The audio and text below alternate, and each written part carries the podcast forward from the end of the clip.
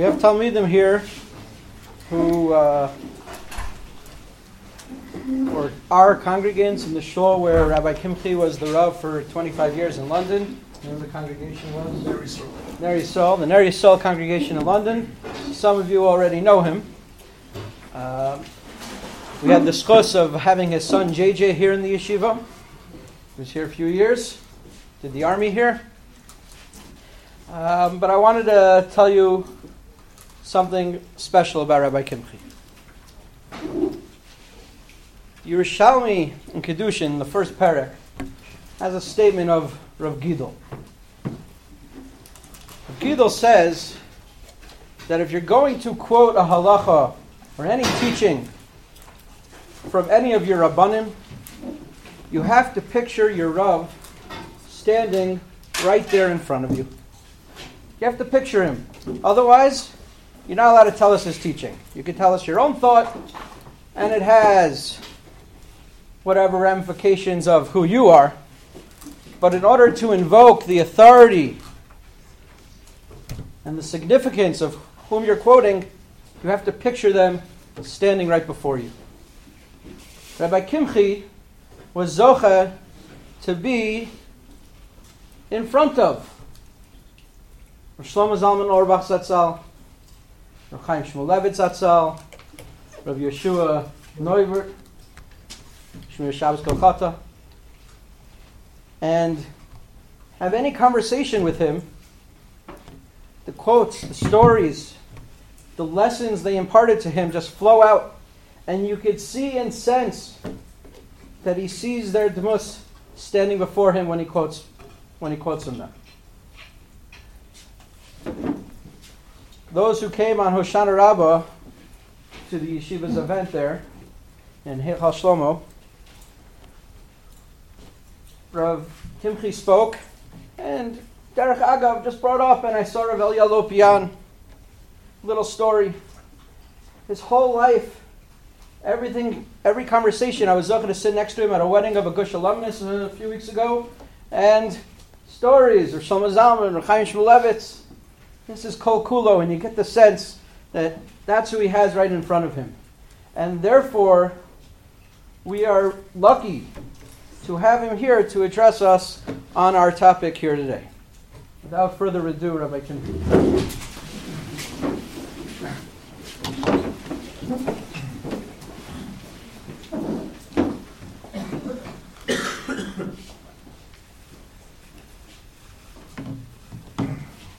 Thank you very much for a warm introduction.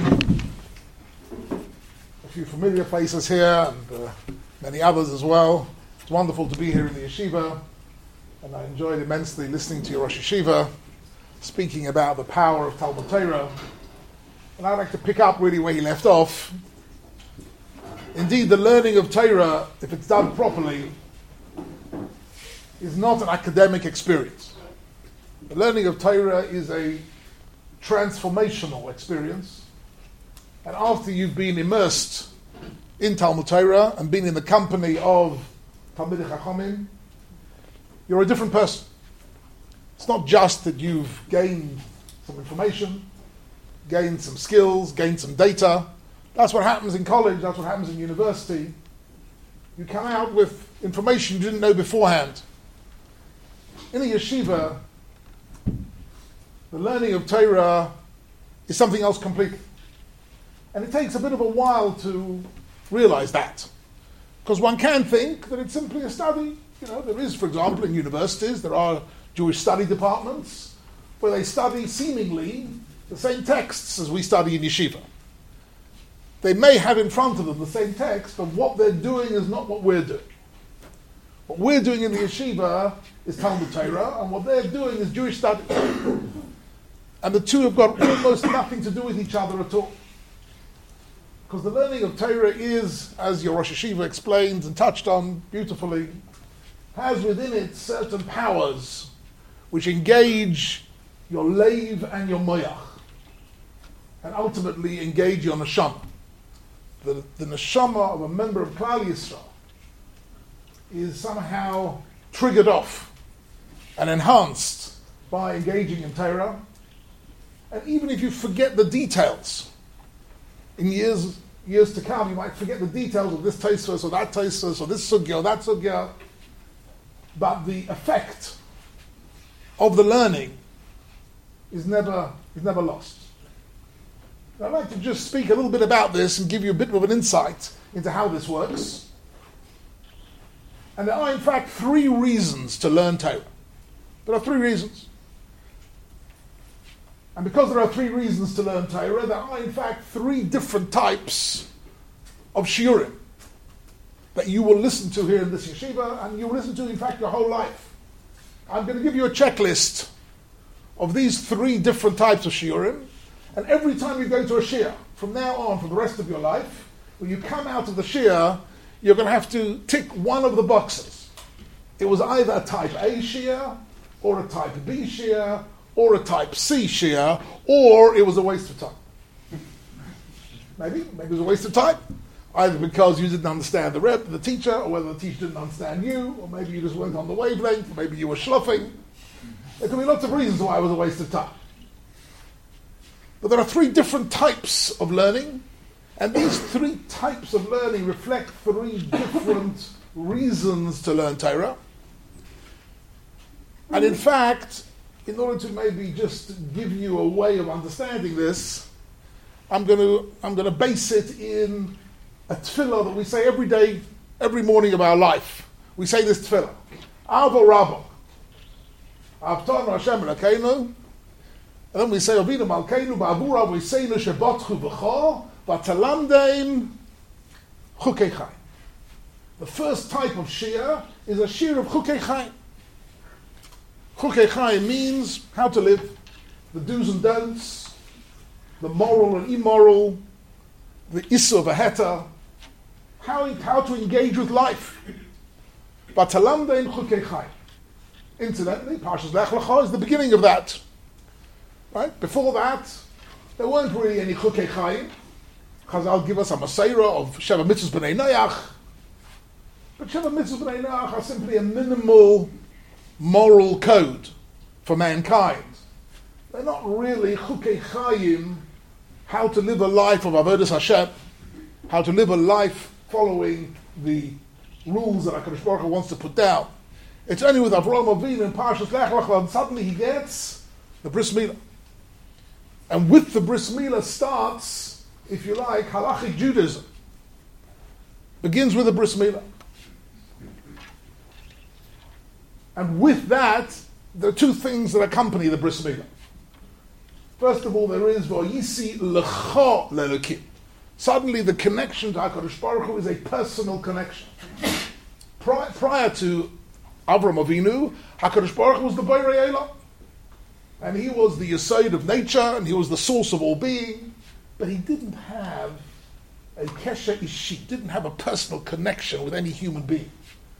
Suddenly, the Etenet Brisi Beini Veinecha, the language in Parshas Lech Lecha, Hakadosh Baruch Hu and Avram Avinu, Chazal say, is something which is far beyond the Bayrei Elam. It's personal. It's a connection. That's the first thing that you get in the Chukei Chayim. And the second thing, interestingly, which is subject really for a separate shiur, is Eretz Yisrael. Because of the Bris Milah, I will give this land, the land of Eretz Yisrael. If anybody ever asks you, where is the first time that we find that the Jewish people have a claim to Eretz Yisrael, the answer is Lech Lecha. That's the first time that Avraham Avinu is told it, and he's told it in what connection? With the beginning of Chukei Chaim. So the Chukei Chaim are, Baruch requires of us to live a certain type of life, certain type of behavior. That's what Chukei Chaim is about. It's about deeds. It's not actually about the Mayach. It's not about our understanding. It's a way of living. Chukei Chaim. Right? And indeed, this is type A of a shiur that you will go to in your life, type A of a session of learning Torah. You'll sit down and you'll learn Hilchas Tefillah, Hilchas Basa B'cholov, Hilchas Yom Kippur. You'll learn Chukei Chayim. That is a type of shiur. If you can come out of a shiur and you've learned one halacha, that's it. You can tick the box A. That is the Chukei Chayim. That is the type of learning, and that already connects us to HaKadosh Baruch Hu in a personal way. Suddenly, we are asay ritzoinoi ki ritzoinecha, that we are using the Ratzon Hashem as our Ratzon. We're going to do what He wants us to do. And there's nothing more personal than that. I'm going to be speaking, if I have time later on, about a little bit about the Maharal Prague. so one of the Svarim the Maharal Prague wrote was called Tiferes Yisrael. And in the first eight chapters of Tiferes Yisrael is the most brilliant description of what does it do to a person to do a mitzvah. To do a mitzvah is not just to follow a rule, but actually it is, it does, it, it does something to the neshama of a person. You're not the same person anymore. And indeed, in the bracha that we make before mitzvahs, we use the phrase Asher Kiddushanu b'mitzvahsov. The bracha is not just about the doing of the mitzvah, it's about the kedusha of the doing of the mitzvah, which is a whole different dimension. And that's transformational, and that's type A. But then Abba Rabba continues and says, Avinu Avo Rachman Rachim Rachim Aleinu, V'sein B'libeinu, Hovin, Haskil, Shmoya, Lilma, a sudden eight, a list of eight qualities. The primary among these eight is Lahovin or Lahaskil. The second type of Shia, and the second type of learning has actually got nothing to do with Chukei As the Rosh Yeshiva said, you're learning Baba Basra. You're unlikely to find in Baba Basra, in the halachas, in Hilchas Shchenim, Chukei which apply to you on a day-to-day basis, or even ever in your life. It's unlikely that people who are not going to be engaging in Rabbanus or Dayanas will ever have to pass a halacha on my boy Bahai Ara, what is your claim to this land? To judge different claims to the land. So why are we learning this? So this is a this is a question that Rosh Yeshiva was dealing with. But it's a very, very profound and interesting question. Right? What is it about Talmud Torah the lahovin ulahaskil of Torah without any practical application at all. For people who've never been to a yeshiva, it's very difficult to explain what you're doing. Have you ever tried this? I wish you the best of luck. But if you have, I don't know, a relative or a friend who's, who's, who's culturally distant from learning Torah, and I say, what did you learn today in the Beis HaMedrash? and you try and explain the Tosfos about, you know, legal claims to land ownership. So they'll say, well, wait a minute, this is just basically, you know, you're, you're just taking a law degree. You're studying laws about land ownership and, and, and, and confl- you know, conflicting claims to, to, ownership of a piece of land and what is chazaka, all these sort of things. What's that going to do with Rabbaniship? What's that going to do with Judaism? Why is that a transform, a transforming experience? Why is that? It's a very, very interesting question. And the answer is there is something about learning Torah. That when you're engaging in learning Torah, you're not just learning academic law. You're not. You're learning the thought patterns of the Rebbeinu This is a very deep idea, which takes a long time to grasp but you're learning what, how does HaKadosh Baruch Hu think about the world. That's what we're learning about. And by learning about it, you're actually shaping your own grey cells. You're shaping your own thought patterns. Such that when you come out of learning, you've been immersed in learning for days, for weeks, for months, for years, you come out and you have a certain way of thinking about life which is actually based on the thought patterns of the Torah, which is the Ki'ilu, or Kaviyachol, is the mind of HaKadosh Baruch. And that is something which, which transforms a human being completely, but that's only if we engage in lahovin or lahaskil. The deeper you can go into it, the deeper you can understand the svara. What's the svara? What's the kasha of Tosfos? Right? What is the teretz of Tosfos? and what changed between the kasha and the teretz? What, what changed? Michael Sova or Michael Mashmallah? What was the nakuda? What was the svara which Tosfos thought in the beginning, which changed in the teretz? And if there's a second teretz of Tosfos, what, what was wrong with the first one? But the second one somehow manages to clarify this deep level of svara, this deep level of iyun, which you have the privilege of learning here in this wonderful yeshiva, this can transform your way of thinking. And you're coming out, you haven't just learned Hilchas Shchenim, you haven't just learned Hilchas Chazaka, Chezkas Abatim, you've learned how does HaKadosh Baruch Hu want us to think. So, so type A is a share of Chukei Chaim, how HaKadosh Baruch Hu wants us to behave. Type B is a type of Shia which teaches us how does HaKadosh Baruch Hu want us to think. What are our thought patterns? What is the way we assess life? How do we look at life? How do we analyze life? How do we analyze ourselves? This is lahavin, ulahaskil, lishmaya, lilmod, lamed, lishma, velasus, and kai. Now it's true, it is connected to the kayim, but that's not the essence of it. Incidentally, just as a footnote here, in terms of the mitzvah of Talmud Torah for women, type A, there's a full chiyuv for women to learn Torah of type A, of Chukei Chai. But there isn't a chiyuv for women to learn type B of, of uh, or Haskell. That, they don't have that chiyuv. If they do it, they're doing a mitzvah. But they, they don't have that chiyuv. If you have a look in the Mishnah and the Shulchan Aruch, in uh, Hilchos Brachos, I think it's Simon Mem Zayin Mem Ches, which speaks about Birkas HaTorah. So the Shulchan Aruch Paskins, women have an equal chiyuv to say Birkas HaTorah as men do. And the Meforshim asks, why is that? Why should a woman say Birkas HaTorah in the morning if she doesn't have the chiyuv of Talmud Torah? And many of the Meforshim say, the Garner mentions, because since she has the chiyuv to learn Torah of Chukei Chaim, she needs to learn how to keep kashrut, how to keep Shabbos, right? How to keep Taras Mishpacha. She needs to know how to keep uh, Yom Kippur and how to keep Pesach. She needs to learn Torah because she needs to know what to do. She has a full chiyuv to learn Torah, to know what to do. Therefore, she makes a bracha, Birkas HaTorah. A man has got an additional chiyuv of a different type of Talmud Torah, which is called Lahavin Lahaskil, type B, where you, where, where, where you attain the svaras of the Torah, the thought patterns of the Torah. And that can transform a person's life. And then you get to the third most remarkable form of Talmud Torah.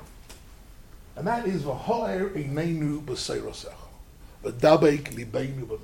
And all this, tomorrow morning, please God, when you say Avo Rabbah before Kriya Shema, say it a little bit slower than usual. You know, let's do it for 15 seconds instead of 10 seconds. And try and think about this year, what I'm saying to you now. Try and follow it through. Starts with the Chukei then it's Lahavin al Haskil, and then it's V'ho'er Eineinu B'Serasecho, V'dabek Libeinu B'Mitzvasecho. It's about Dveikus, as the Rosh Yeshiva spoke about. It's about Dveikus, as Reb Chaim Volozhin speaks about in Nefesh HaChaim Shadalat. That through learning Torah, you can attain a certain type of Dveikus, and that's very difficult to explain. Chaim Volozhin has to use all types of the terminology of the Mukubolim in order to explain it. I'm not going to go into that for the moment. But one thing I can say, I want you to focus for a minute on this phrase, of hot air Einenu. What does that mean? So that's got to do with light. Let me talk about that just for one moment. If you've learned Parshas Bereshis just recently, right, two weeks ago, you learned Parshas Bereshis. So one is struck by the fact what is created on day one? Only light, nothing else. But Nothing else is created but light.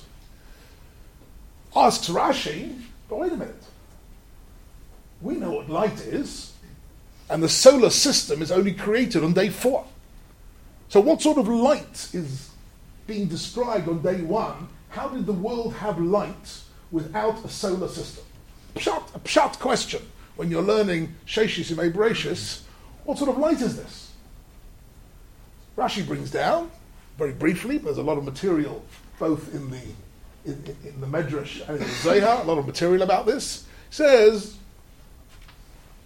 that actually the light of day one was hidden. And it's referred to by Chazal as Or Hagonuz, the hidden light.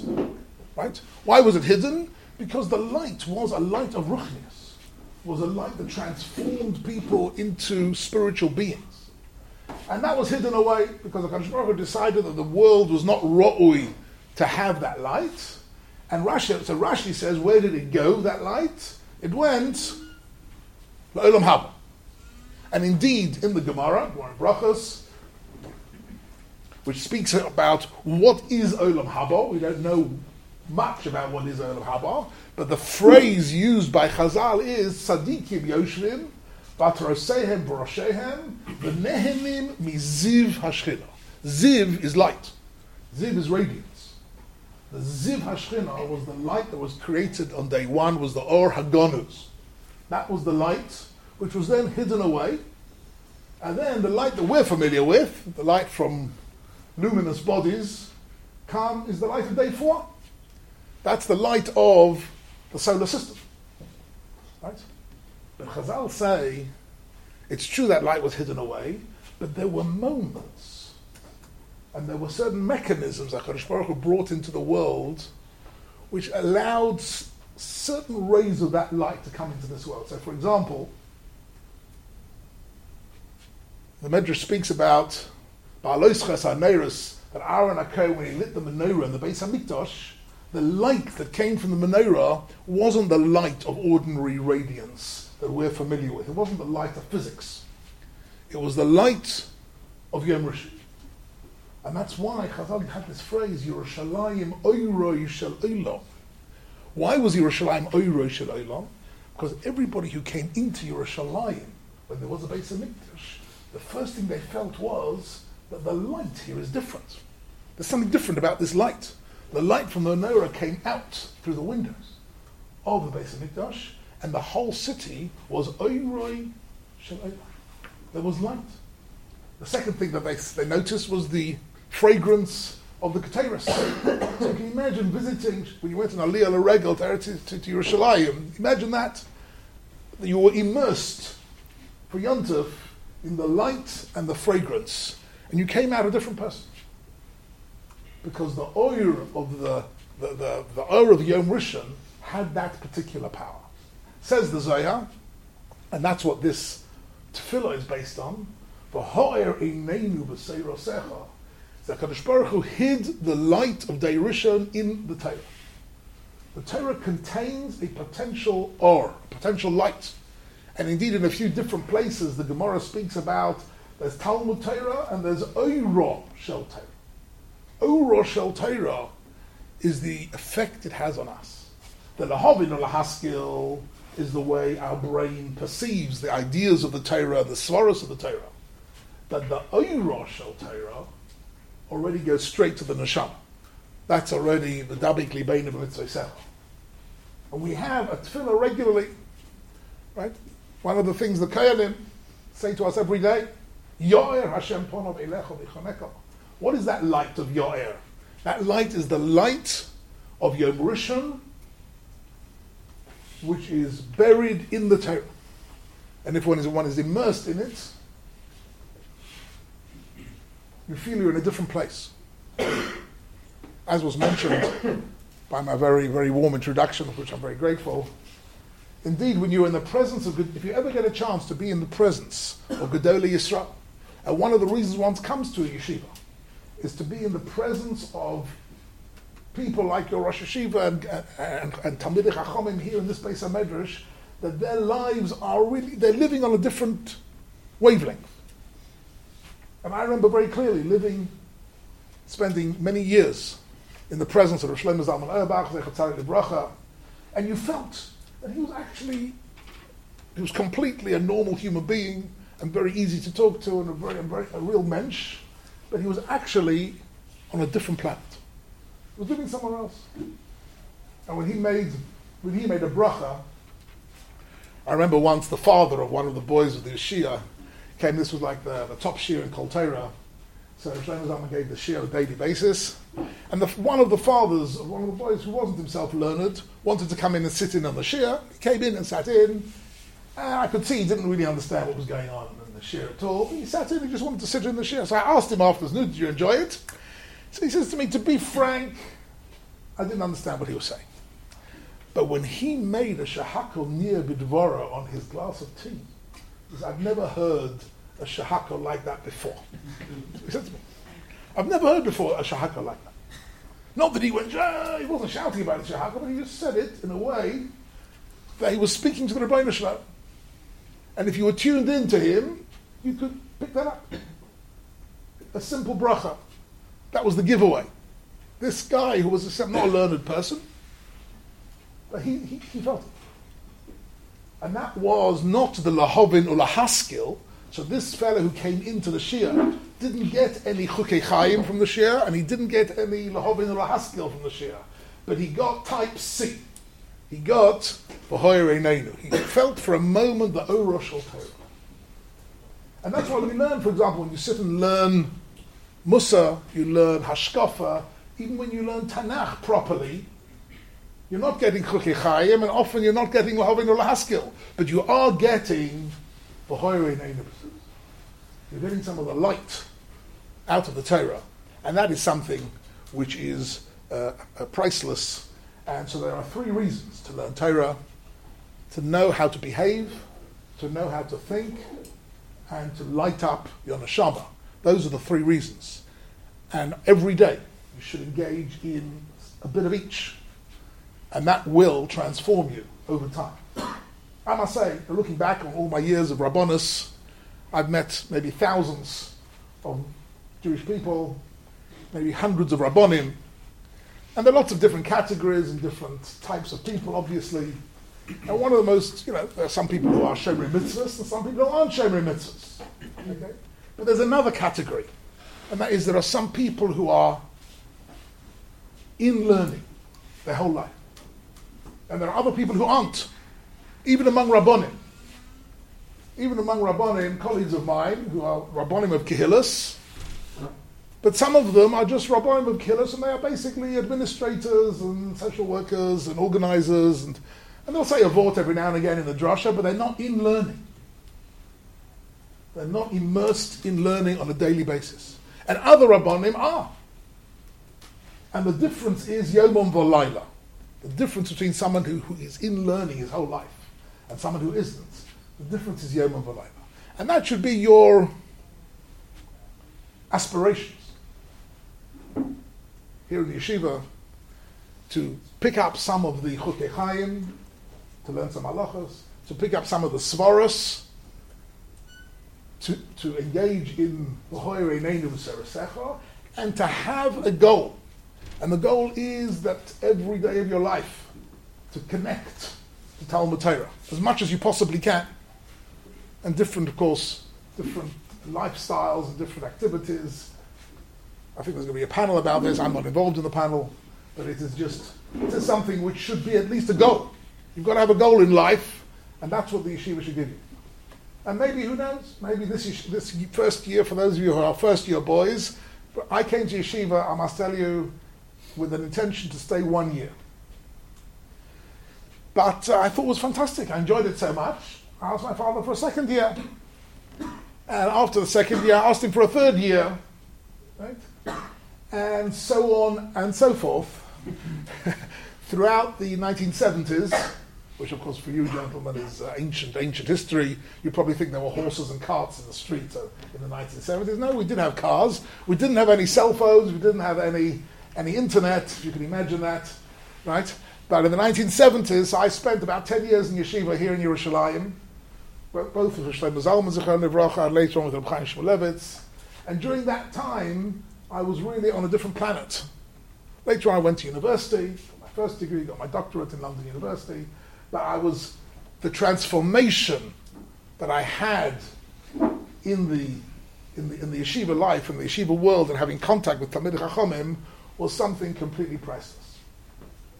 Instead, just as a footnote, that when, when I moved from years of yeshiva into university, one of my difficulties was that I was accustomed to learning in a base, in a roaring base medrash. And the base medrash was talking and yelling and shouting at each other, and that was the base medrash. And then you come to university, you come to college, and you sit in the library, and it's a graveyard. It's completely dead silence. I could never get used to it. I could never get used to the silence in the library.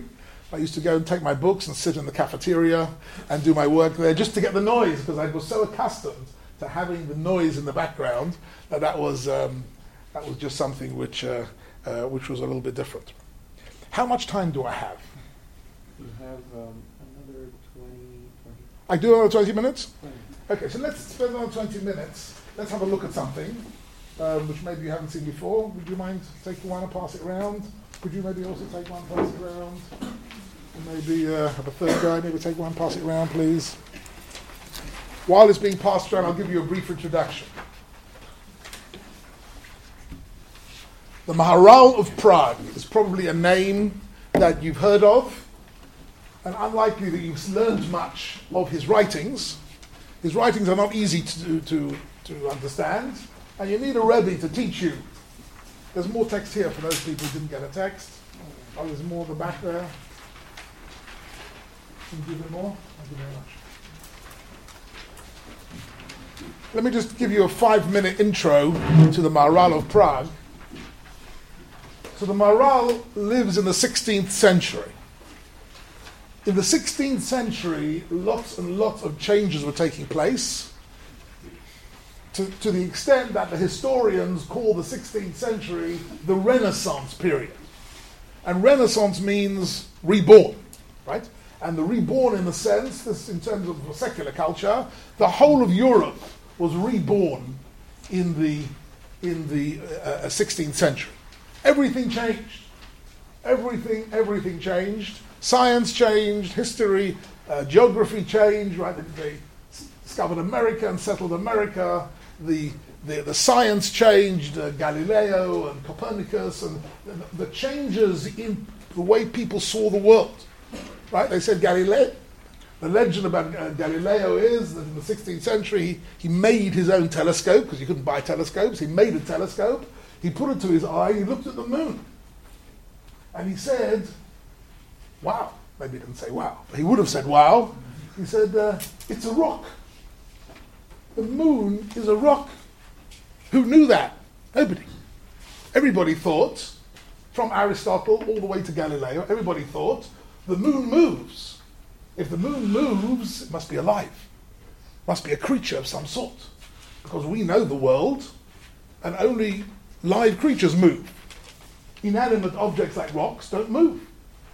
And therefore, the, they believed that all the celestial uh, uh, uh, beings were all alive.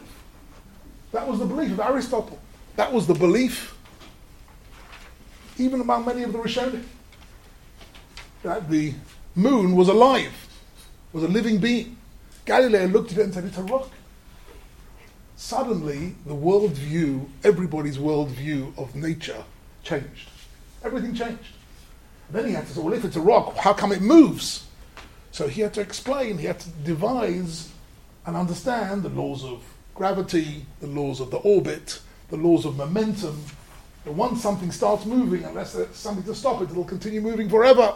The concept of momentum, no one ever heard any of these ideas before. Complete revolution in the way the world was understood, in the way everything was understood. That was Galileo, Copernicus, don't need to tell you right? Earth goes around the sun instead of the sun going around the earth. All this was part of the Renaissance. The world was being looked at differently in nature. In the Jewish world, there were also major, major revolutions. And Jewish people look, started looking at the world differently. I'll give you two major examples of that. The first is the Arizal in Tzfat in the 1500s changed the way we look at the world changed the way Jews look at Judaism, the way Jews practice Judaism. Everything was changed in the, in, in the 16th century by the Arizal, Moshe Cordovero, um, and other Mukubolin in Tzfat, that they taught, they taught Klal Yisrael to, to look at uh, uh, the Torah and mitzvahs through the eyes of the Kabbalah. Was a complete revolution. And even our simple practices changed, right? The fact that we start Ma'ariv on Friday nights with Kabbalah Shabbos, that was unheard of before the 16th century. Friday night, people used to come together to have a Ma'ariv, and they started with Baruch That's how Jews lived until the 16th century. We started with Baruch That was it. There was no Kabbalah Shabbos. The Arizal, the Mutfabolim, decided that it has to be done differently. We need to get into Shabbos, get into the Ruach of Shabbos, we need to bring in the, the Kedusha of Shabbos, and hence Kabbalah Shabbos, the Chodeide, Shalom Aleichem, all these things that for us are normal parts of life, all started only in the 16th century. The other major revolution in Jewish life was, of course, the Shulchan Aruch. It's printed in, was written and printed in the 16th century, and suddenly halacha was standardized.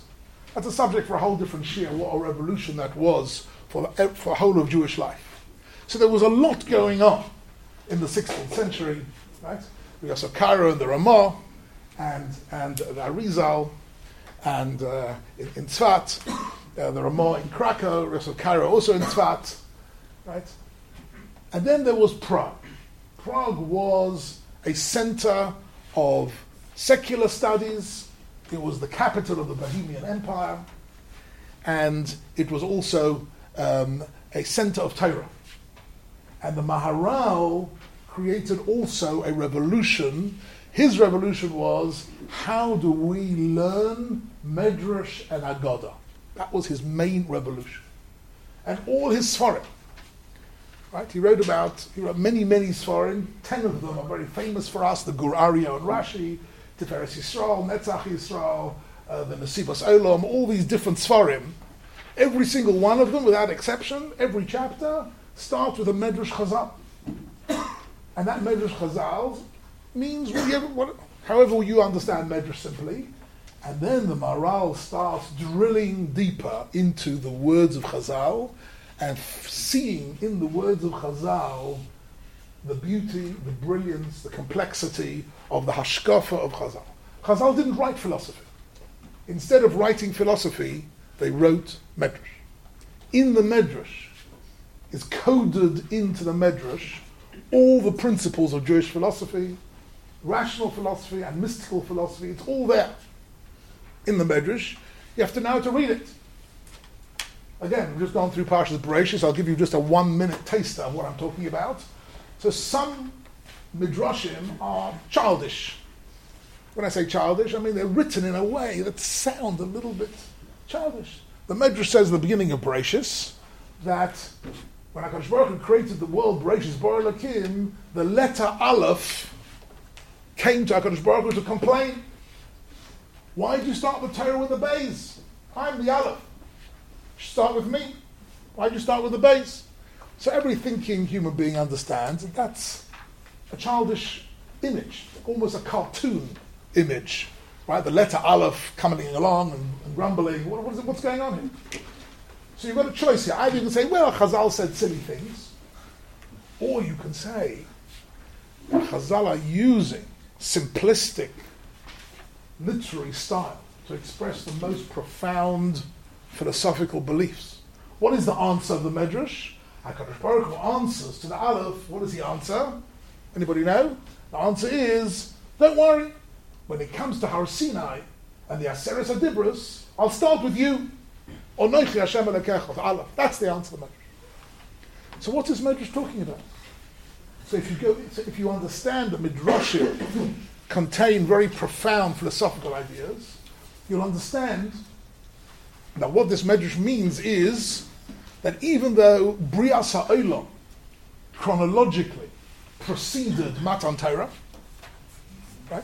Even though it was before Matan Torah by about two and a half thousand years earlier, Brias HaOlam, nevertheless, Matan Torah was the Aleph.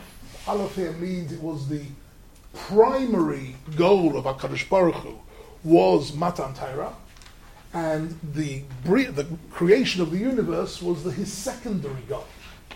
So the secondary goal, a bit like the peel around the fruit, the main goal of the fruit is the fruit, but the peel you come to first. You first come to that which is secondary in significance, but primary in chronology. And that's what's happened here with the aleph and the Beis. So this is just a very small, simple example about how a medrash means much more than it does at first sight.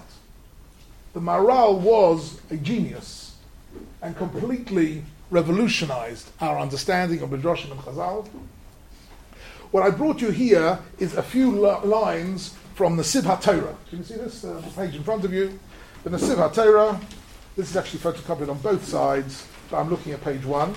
So the Nasiv HaTorah, he's looking at the difference between the secular wisdom and Torah wisdom.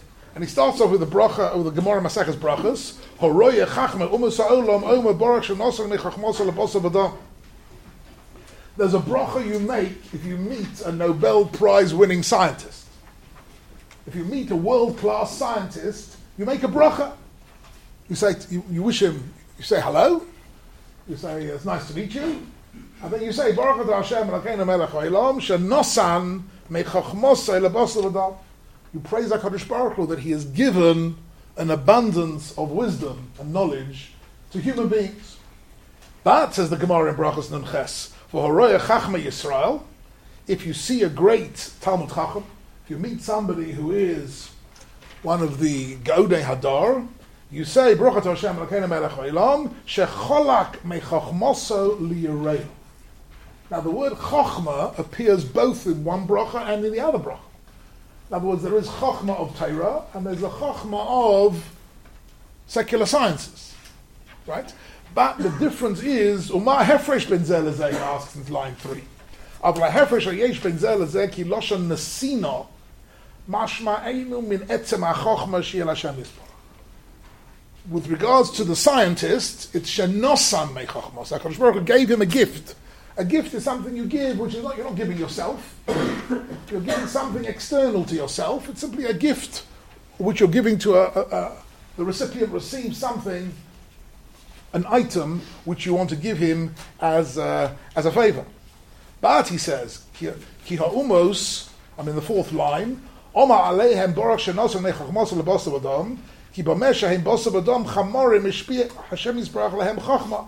Kadosh Baruch Hu gave them wisdom to understand the physical world, to understand the science, the chemistry, the physics, the botany, the medicine of the physical functionings of the universe, the, the, the brias, the, chokhmas haboirei is in the bria, and inside the bria is all the wisdom, the wisdom of, right, the which is which is revealed by science. But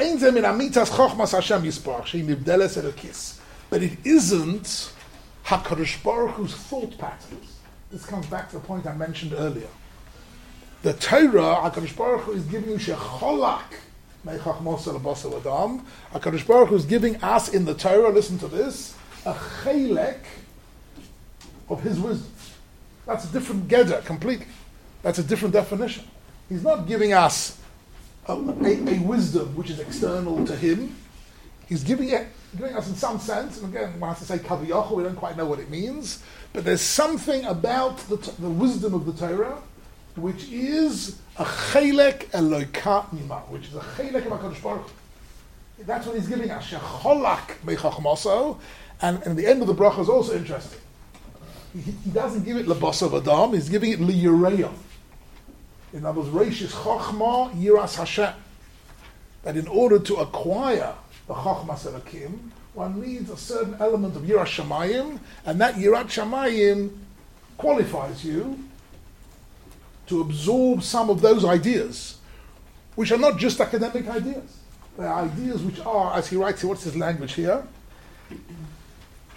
Look in the last line of the first paragraph. The chokhmah that we are getting, which we find in the Mishnah, in the Gemara, in the Tanakh, in the writings of Gedolei Yisrael, is not an academic chokhmah, it's a chokhmah ha'elyona or a kiss. It's the ultimate elevated spiritual wisdom. And that's what I'm skipping to the third paragraph. For Rakach Omru Medrash, a famous Medrash, which some of you might have heard before, Im Odom Yesh Chochma Bagoyim Tamim. If people tell you that the, the, the Umos Ha'olam, the nations of this world, are people who have great wisdom, they've got Chochma, Tamin, you can believe that. Shanema, etc., etc., if someone will say to you, the Goyim, the, the, the non-Jews, the non-Jewish world, they have understood Torah, Altam. Because Torah is about what? It's about Avodat Hashem, as your Rosh Yeshiva said. It's about Cholak Mechachmosa Liyareya. It's about coming close to HaKadosh Baruch. It's about what HaKadosh Baruch Hu says to Avraham Avinu in this week's Parsha, V'eten brisi beini uveinecha. It's the brisi beini uveinecha, which is the, the kesher, which is the connection, the all-important connection, and that is unique for Klal Yisrael. So the non-Jews can study Jewish studies, and indeed there are many non-Jewish people who do. If you ever go to Oxford, there's the Oxford Centre of Jewish Studies, and in the Oxford Centre, it's, an Oxford Postgraduate Centre of Jewish Studies. If you ever go there, most of the students there are not Jewish at all. It's not a Jewish place.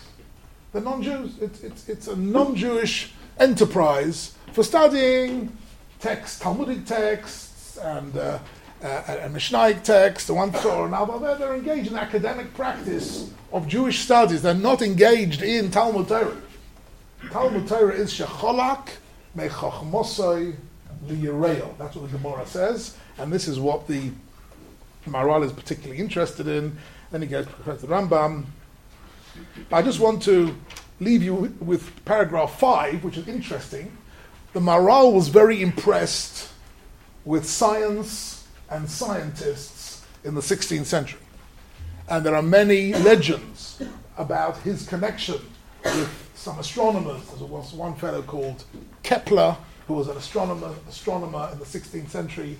There's someone else called Brahe, B-R-A-H-E, who was an astronomer, where there are legends about the Maharal spending time with them and studying the astronomy of the 16th century. He even had an audience, which tells you something interesting, with Emperor Rudolf. Emperor Rudolf was the emperor of the, of, of the Habsburg Empire, when, and which was ruled over the whole of Central Europe at the time. And he wanted to speak to the Maharal because he heard the Maharal had a chachma which was worth his while uh, listening to. But the, so the Maharal says here in paragraph 5, everybody with me? And with this I'll finish. The imkaim, he says, mizen nire. We can conclude from this piece of Gemara, ki yesh lilmod chachmas You should study secular studies. It's important to study secular, secular studies, and he'll, as you'll see, I haven't got time to go through the whole thing at the moment. He's talking about science. He wasn't so happy about learning humanities, because he felt humanities already contains values which clash with Torah values. Okay, that's already a subject for debate and discussion, whatever. But he says the chokhmah umas ki lo yilmad chokhmah she min Hashem yisparach. Having learned from this Gemara in Brachas, which says you make a bracha, shenasu mechachma, clearly this is chokhmah lekis. Because the, the HaKadosh Baruch Hu put into the Bria, he put the laws of nature, which also reflect the mind of God to a certain extent. This was God's intention. And therefore a knowledge of them is, is valid knowledge.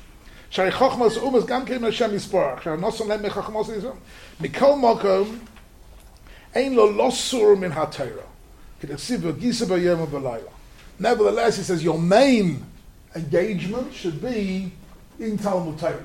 So those of you who are planning a, a, future in science, the study of science or whatever it is, medicine or any different type of science, the Maharal says yes, it's a mitzvah to learn the Chochmas Habore, which is coded in to the natural world, but your main energies should still be put into Torah.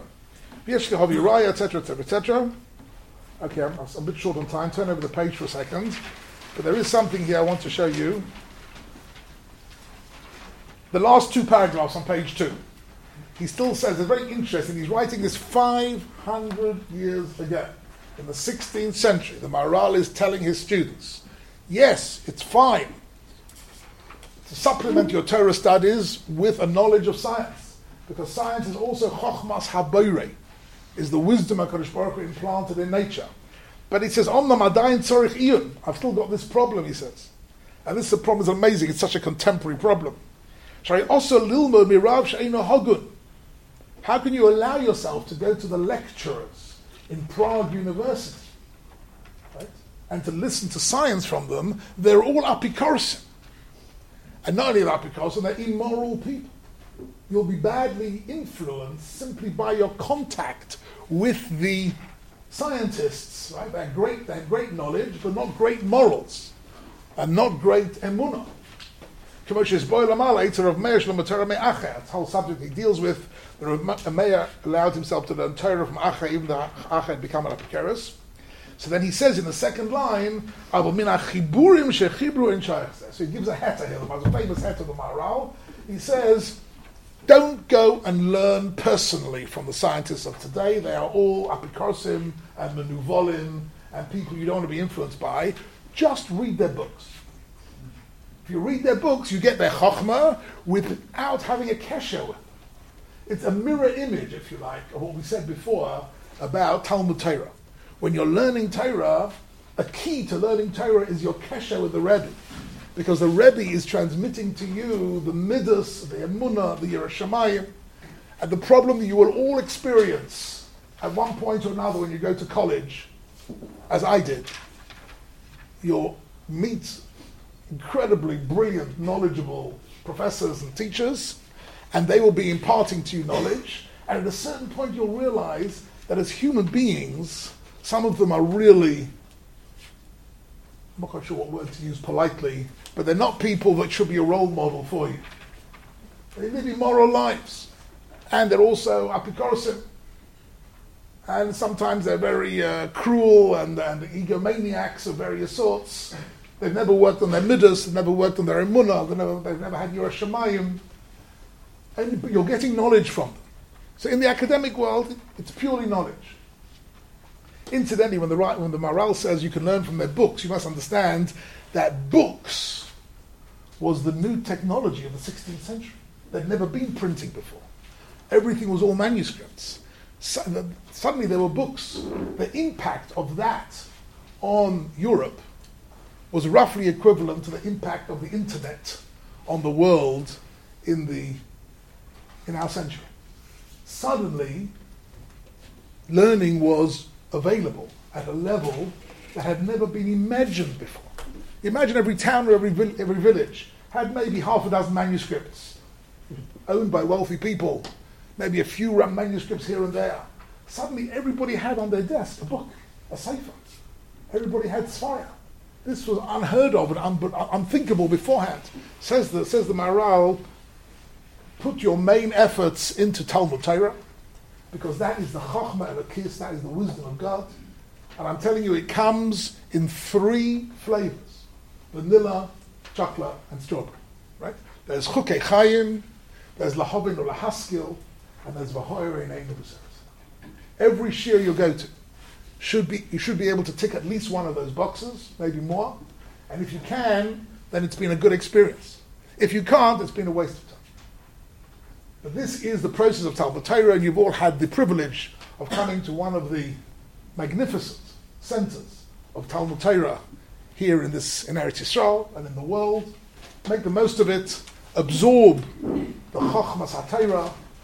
Learn the Chukei Chaim. Absorb the Svaros and the Hovin the Haskell, and more than anything else, allow the, the light of the Torah into your minds, into your neshama, v'hoire name b'seirosecha, and Yerotzim, and please God, all of you should be transformed by your learning experience, and every one of you can become a transmitter of Torah to your families, to your society, to wherever you're going to continue to after this yeshiva, and Bez Hashem, we should all meet again and learn more Torah together in good health for many years to come. Amen. Thank you, Rabbi Kimchi, for a share that certainly checked all those boxes.